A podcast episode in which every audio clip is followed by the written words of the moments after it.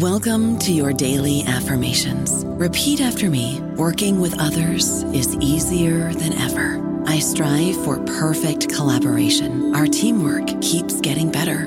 Yeah, affirmations are great, but Monday.com can really get you the teamwork you desire. Work together easily and share files, updates, data, and just about anything you want all in one platform.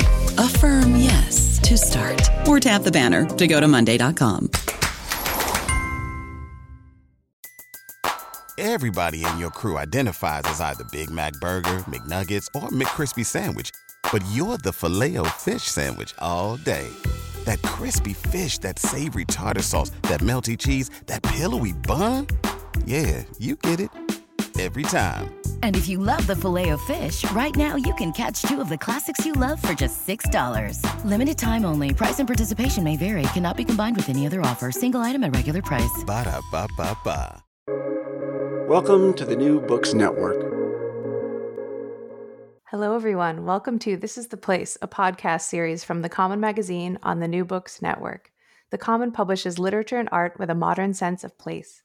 I'm Emily Everett, managing editor of the magazine and host of the channel. Today we'll be talking to Nayereh Doosti about her story, The Little One, which appears in the most recent issue of The Common. Nayereh Doosti is an Iranian writer and translator based in Berkeley, California. Her writing has appeared or is forthcoming in Epiphany Magazine, the Massachusetts Review, and Nowruz Journal, among others. She holds an MFA from Boston University.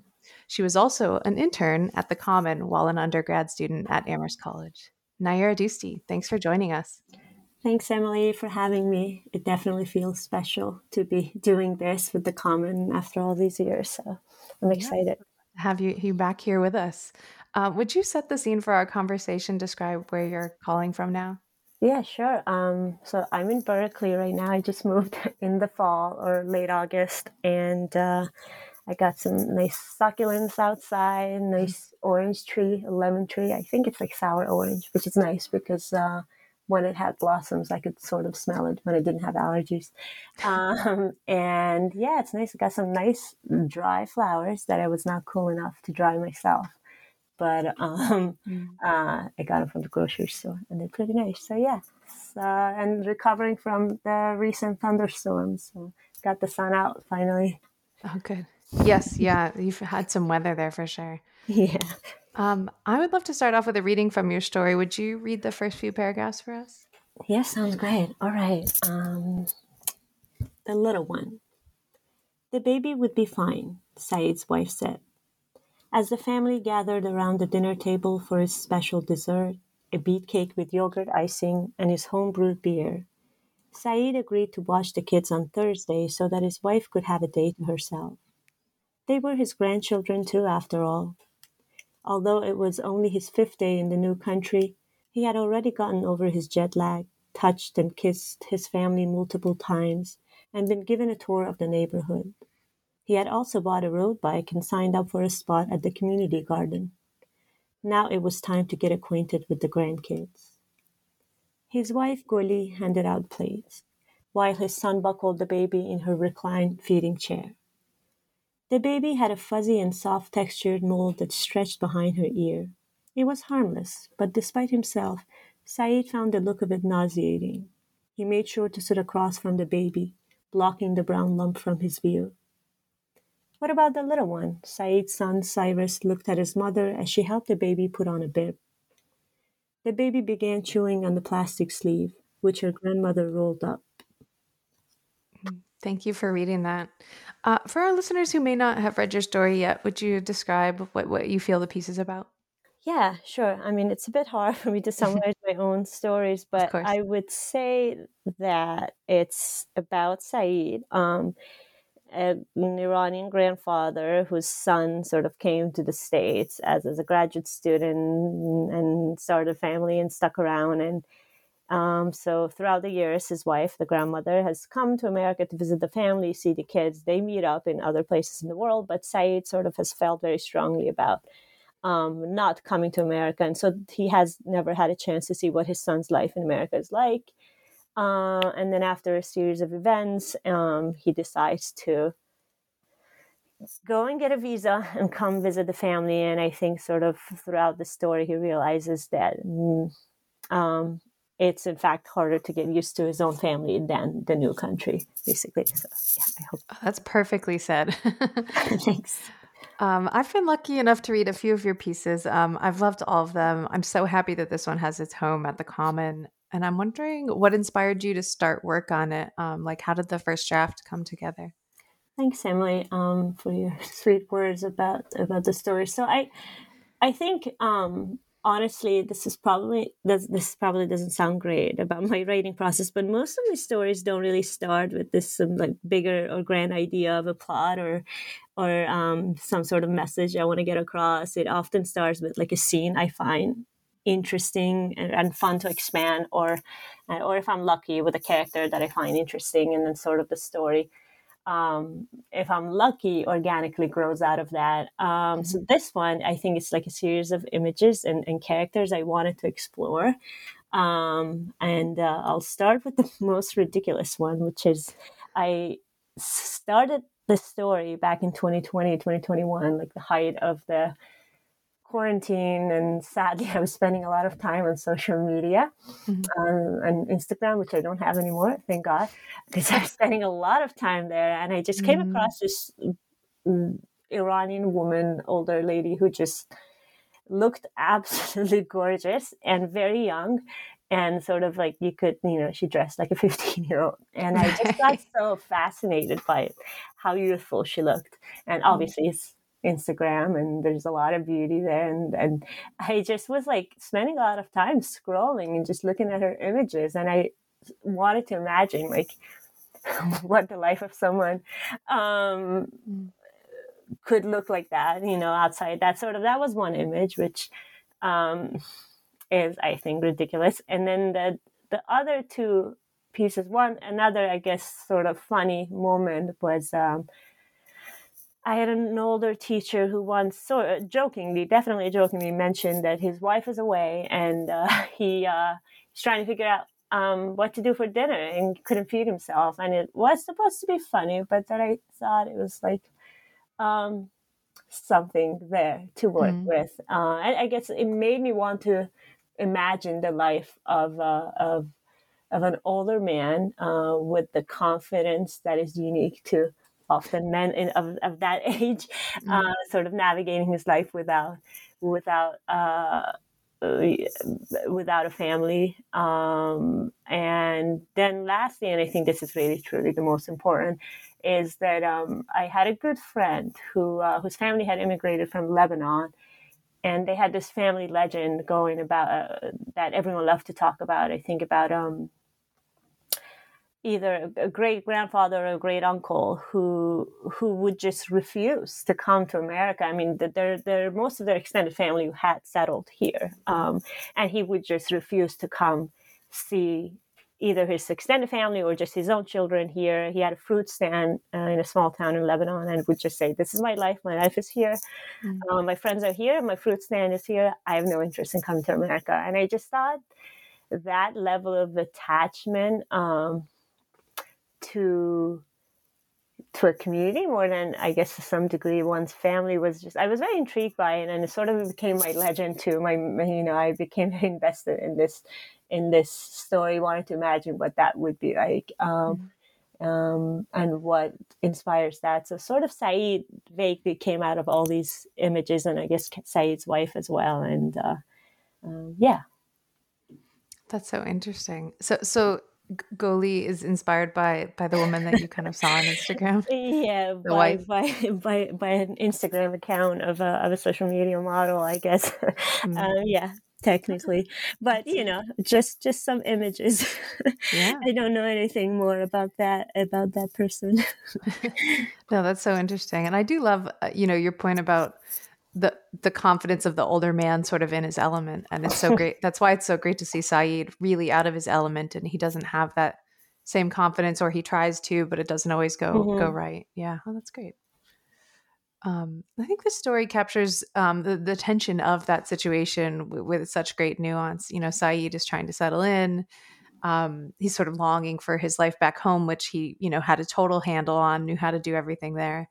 Um, and, and, you know wants to be with his family but also feels a little alien from them and sometimes they kind of annoy him or disgust him and i just think that's so fantastic. Can you talk about getting that balance right that that complexity of his character and his desires? Yeah absolutely. I think um well one thing that was interesting to me about this character is like it's he's exactly the opposite of sort of um eh, with with his attachment to his place and his lack of curiosity for for seeing what the life that his son has established is like. It's exactly the opposite of what my own dad has expressed throughout the years. Um, my sister lives in the Netherlands, and he's always wanted to come see what life is like for us here. And sadly, his visa um, has mm-hmm. gotten rejected multiple times, so he's never really had um, had a chance to see what our lives is like. And so it's just the complete opposite of that. And then I think to sort of bring out that tension and to imagine what it's like to have a community and sort of have that absolute lack of interest, um, bring out the tensions and the anxieties that finally provoke him and encourage him to come.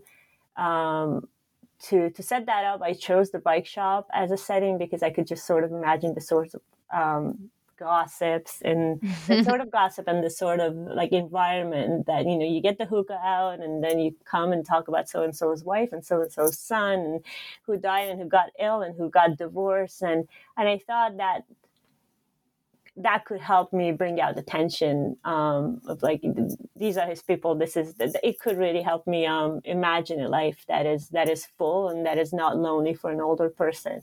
Um, so yeah, I, I think that setting and i did worry about it being maybe sometimes a bit cliche but it's the setting that helped me um, bring out as much tension as i could and, and mm-hmm. sort of pushing him to change his mind over time that's really interesting. I think one of my favorite moments in the piece is the conversation Saeed has with a Pakistani man he meets at the community garden. Um, it's really funny. Like it's tense, but it's really funny that, that, they misunderstand each other. Saeed doesn't know what POC means, um, that it means person of color. Um, did you have fun writing that scene? Yeah, thanks. Um, no, I did, and I'm glad that that you found it funny.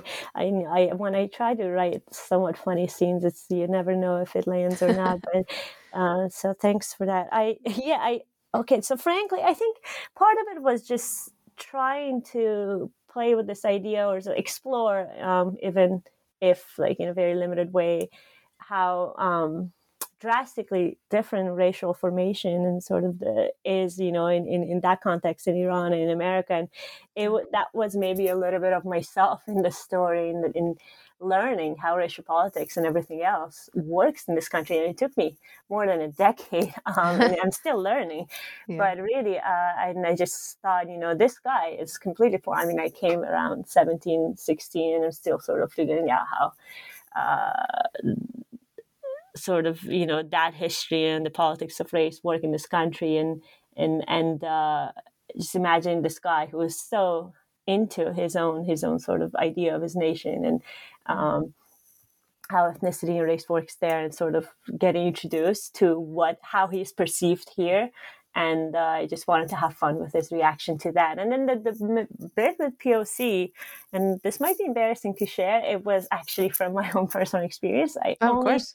as a junior at Amherst College, I learned the word POC, as, at least the acronym. Um. I someone invited me to a potluck, and they said, you know, there's a POC potluck. You should come over and I and I embarrassingly enough went home and to my computer and looked up POC, and I realized uh, it's people of color. So I just you know it's a it's a mm. moment that comes to my life a lot when I think about things I've learned about about politics in this country, and mm. and I thought it can in some ways capture or encapsulate encapsulate the the humor and the sort of the, the learning process of it in some ways. I don't know about you, but I'm very busy and I don't have a lot of time to cook. That's why I subscribe to Factor. Eating better is easy with Factor's delicious, ready to eat meals. Every fresh, never frozen meal is chef crafted, dietitian approved, and ready to go in just two minutes. You'll have over 35 different options to choose from every week, including Calorie Smart, Protein Plus, and Keto. These are two minute meals. Factor meals are ready to eat and heat, so there's no prepping, cooking, or cleanup needed.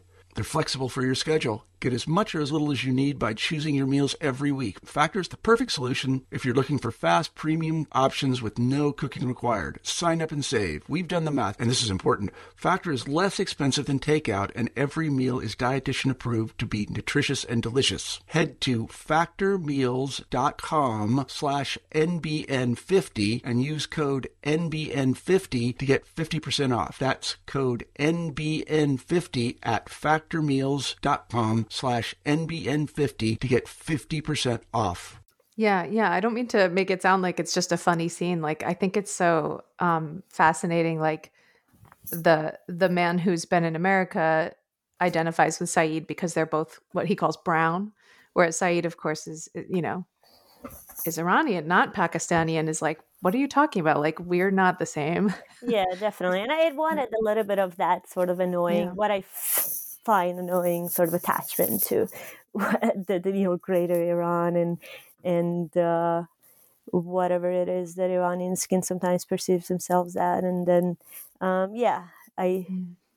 definitely was trying to have fun with that. So I'm glad you uh, you found it funny too. No, it's it's definitely. I mean, it's meant to be funny. It's meant mm. to sort of poke fun at at this this attachment that sometimes. Um, mm, I see in not necessarily older generations in Iran either. I probably went through that phase myself too, but thank God I've grown out of it. oh, that's really interesting. I'd love to hear how this piece has shifted from the first draft. Um, you know, like you said, you wrote it 2020, 2021, so it's a long time ago. I'm sure it's gone through some revision. Um, I don't think we did much revision with it. I think we did fairly minor revisions to it after acceptance. But did, did you revise it a lot on your own? Yeah. Um, so honestly, with this story, not too much, but it I did spend a lot of time with the character in like in, in my thoughts and and i think mm-hmm. often it works better i mean I, i'm not against revising i do revise a lot but this is one of those stories where i i thought a lot about and then once i wrote it i was um with the plot as a whole i was I felt content, um, at least at the time. I think, yeah, most of the revision came in you know, what happened with the language. I I had this, and and that was uh, the common suggestion too. I had this ending where I wanted sort of the language to represent what Saeed was going through as he was running after his his grandchild, and uh, I guess that's a spoiler, but uh, and so I wanted, you know, he had racing thoughts and racing mm-hmm. heart, and he's just like, I wanted his sentences to be choppy and, and fast paced, but it didn't quite work. Um, and I'm glad I changed it. So yeah, I think that was the biggest part I changed, and a little bit of the language throughout the story. But this one, um, I'm yeah, I don't think I had any major revisions, I would plot wise at least, but um, mm-hmm yeah, this is what I remember more more or less. Do you have revision strategies that you return to or that you always go back to? I, I, feel like I really don't have any, and I just, every piece requires kind of something totally different. No, exactly. Yeah, absolutely. It helps when you have readers and, and they tell you, I have readers, friends I trust, uh, whose, whose writing I like. And I feel like mm-hmm. um, it's best to get feedback from people whose writing you, you sort of, um, like as well because you can agree on certain things most mm-hmm. likely. So I, I, I trust my readers a lot. Um, but yeah, like you said, each piece is different. So I feel like it sounds like I don't revise because on this one I didn't do enough, but uh, it's not the case for sure. Yeah. I think I usually just end up writing my stories are always way too long. So my revision is always sort of driven by the knowledge that it needs to be shorter and that helps me like focus it but if i ever wrote something that wasn't too long i'm not even sure that i would know what to do exactly yeah um, so you did your BA here at Amherst College um, and worked for the Common when you were here, and then you did an MFA at BU, um, and now you're in Berkeley. What are you doing there? Um, do you love California? Yeah, um, I honestly love it more than I thought I would, which is good because I've spent most of my life in America on the East Coast, mm-hmm. and uh, and I was like, it felt like a second big move, almost like moving to a new country again. But uh, I actually love it. I love that I can bike everywhere, And uh, did you ask what I'm doing? Yeah. I'm doing a PhD. So I just started Oh. my first year in like Middle Eastern languages and cultures, specifically working with Persian literature.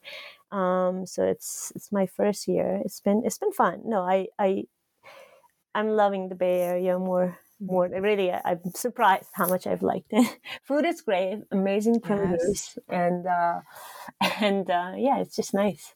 Yeah, we just got back from Uh, we had an event for the common in, in los angeles and it was my first time going to, to la and the food and the grocery stores and the flowers and the yards it was just you know it's the dead of winter right now in massachusetts so it was really wonderful it's it's Yeah. it, i always get annoyed that california really is as good as everyone says it is no, absolutely. It's it's mm-hmm. nice here because it doesn't get the bay it doesn't get too hot. So right I I like that balance. Um, oh, that's great that you're doing a PhD. Um, that sounds so fascinating. I mean, I know that you do translation. You do translation from Persian to English and also from English to Persian. Um, is that something you're, you're sort of focusing on while you're studying? Thanks. Yeah. Um sort of I have projects here and there. I I have some like exciting news about Persian to English translation that I guess I can't officially announce yet, but I have some something exciting going. That's so great. and and and then I I just um had like two weeks ago the book came out. I I translated um Aleksandar Hemon's Book of My Lives into Persian. I did that also like in 2020 and worked on it throughout the years um with the publication date that got delayed over and over again as it happens because it needed a lot of revision. But it just came out two weeks ago and I'm very excited Oh to I'm gonna go home in March and finally see a hard copy and bring one. So yeah, Mhm. um, these are it, it. It took so long. It feels like I just finally finished it. Um, so that's the most exciting news. That's amazing. Wow. Congratulations. Thank you. That's so. I, I'm so excited that you're going to be able to see it at last. Um, Thanks. I've been at the Common for about eight years, so I've seen a lot of interns sort of pass through our office, our closet office, and our staff meetings, um, and it's it's always really fun to see where everyone ends up. And I was so excited to see um, that you did this Persian translation of Aleksandar Hemon's book um, because I remember you interviewed him for the Common in 2017. I think he came he came to campus, and you sort of insisted that you needed to interview him. Is that what happened? yeah, yeah. Well, I actually I think sort of helped bring him to campus. I Oh, awesome. suggested him to the um, I, I forget what series it was. It was a reading series, and I suggested him. I met him in Bosnia when I was a sophomore at Amherst, and I got some money to go there because I was fascinated by the history of former Yugoslavia, Mm. and Amherst gave me money, and so it helped. So I, spent the summer there, and when I was in Sarajevo, he came. He had just started a book festival called Bookstan. He gave a talk, and and then I became interested in him. Read his his. Um, I'm not sure if you could call it a biography. It's like a collection of essays, personal essays. Um, and I think, especially at that age, it really had an impact on me because I was still trying to get used to life in America, and and I wasn't allowed to visit home that often because of the limits of my visa at the time. So it, it was a very difficult. I mean, I wasn't in- technically an international student, but it, it felt like sort of immigrating at a young age because I wasn't really going back and forth a lot. And I think his book, especially at the time, was very approachable to me. It sort of um, talked about, of course, immigration and like getting used to life here, and and also like American politics and whatnot in a, in a way that felt very. Um, that was very funny. He's a very funny guy, but then also very easy to understand for me at that age. So I, I, I really connected with the book. Um, and yeah, and so he, he came to Amherst and I really wanted to interview him. I honestly am not, I would have obviously it's been six years and six, seven years, I would have done the interview uh, very differently if I were to do it now. but, I haven't uh, looked back at it. yeah, yeah, I'm not quite uh, proud of it, but you know, I was much younger, Mhm. um, and yeah, it's, it feels really special to. Um, I didn't think, you know, interviewing him at at like 18 or so. I, I'm not sure how long it's been or how old I was exactly, but uh, that I would be translating his book. But he was very sweet and generous when I wrote to him. I thought I wanted to start getting into translation more seriously, and then I had this. I, I talked to this publisher at home and they were like all right tell us like what suggestions you have and i just felt like if that book really helped me through a very difficult time. Uh, and it just made sense to for that to be the first book I translated. At the time, he hadn't been translated into Persian that much, maybe only one of his books, um, but now he's been, uh, you know, in, in the past seven years, more of his work has been translated into Persian and published in Iran. But it still feels special to do, you know, specifically translate that book. Yeah, absolutely. I, I do have memories of you sort of getting into translation, sort of maybe the second half of your time at Amherst. So it is it's just magical to see, yeah, this coming together. Thank you. Um, that's so great. Um, so usually the last question we ask people on the podcast is what's coming up next, but it sounds like you have secret news you can't tell us yet. well, yeah, it sounds it now it makes it uh, sound maybe bigger than it actually is. But I am also writing. I'm. I guess the biggest thing is important to put it out there. I'm looking for an agent. Oh, okay, great. Um, and I, you know, I, I just have realized that I'm a short story writer, and I, I'm writing short stories here and there. I've attempted novels, like probably three, and I've just realized I'm just not a novelist. I mm. really am not. It's just not the form that works for me. It's not the form I'm I have fun with, or not that writing is always fun, but right. it's just yeah but it's hard it's hard to you know you finish the mfa and for the mfa bachelors out there i did love it i went into it because i needed a visa and I, I ended up loving it actually. And who doesn't want to get paid and and write and get their piece of workshop? So yeah, you know what, MFA bachelors, get over yourselves. Um, it's like something. Every time I tell people I did an MFA, I have to hear their take on it, and I'm getting quite tired of it. But uh, that's so funny. I just feel like these things just ebb and flow in the literary world because, like, when I started at the Common and when I started writing, I felt that I was so insufficient because I didn't have an MFA, and everybody was like, "You have to get an MFA." and now the pendulum is swinging back, and people are burnt out on MFAs. Yeah. So it's like, yeah, don't listen to anyone. Like, everybody needs something different, and exactly. what we what we all mostly need is time to write, and an exactly. MFA is exactly that. no, exactly. That's exactly my take too. Um, but yeah, so I uh, I you know, and once I did that, I've just like, you know, the next step is, I guess, I'm trying to get more pieces out there and get an agent. And I just, you know, they often express that they're interested in the novel, and mm. then I, and then I just try writing more of it, and it just doesn't feel right. So I, but it's hard. It's hard to be uh, when it comes to publishing taken seriously when you when you work uh, most of the short stories. But um, so yes. it's all to say I'm writing short stories and but uh, and struggling to write novels that I don't think are are uh, my thing to do. Mm, yeah, or eventually, you you know, the, the thing might come that you are excited to write a novel. Yeah, about. maybe it's true. Yeah, it's true. It's not something you should do unless you're excited about it because it is so long. yeah. Well, Nayereh, thanks so much for joining us. It's been really great talking with you, catching up, um, talking about this beautiful story that you wrote for the Common. Thank you so much, Emily. It was lovely to talk to you. Listeners, you can read The Little One and subscribe to the latest issue at thecommononline.org.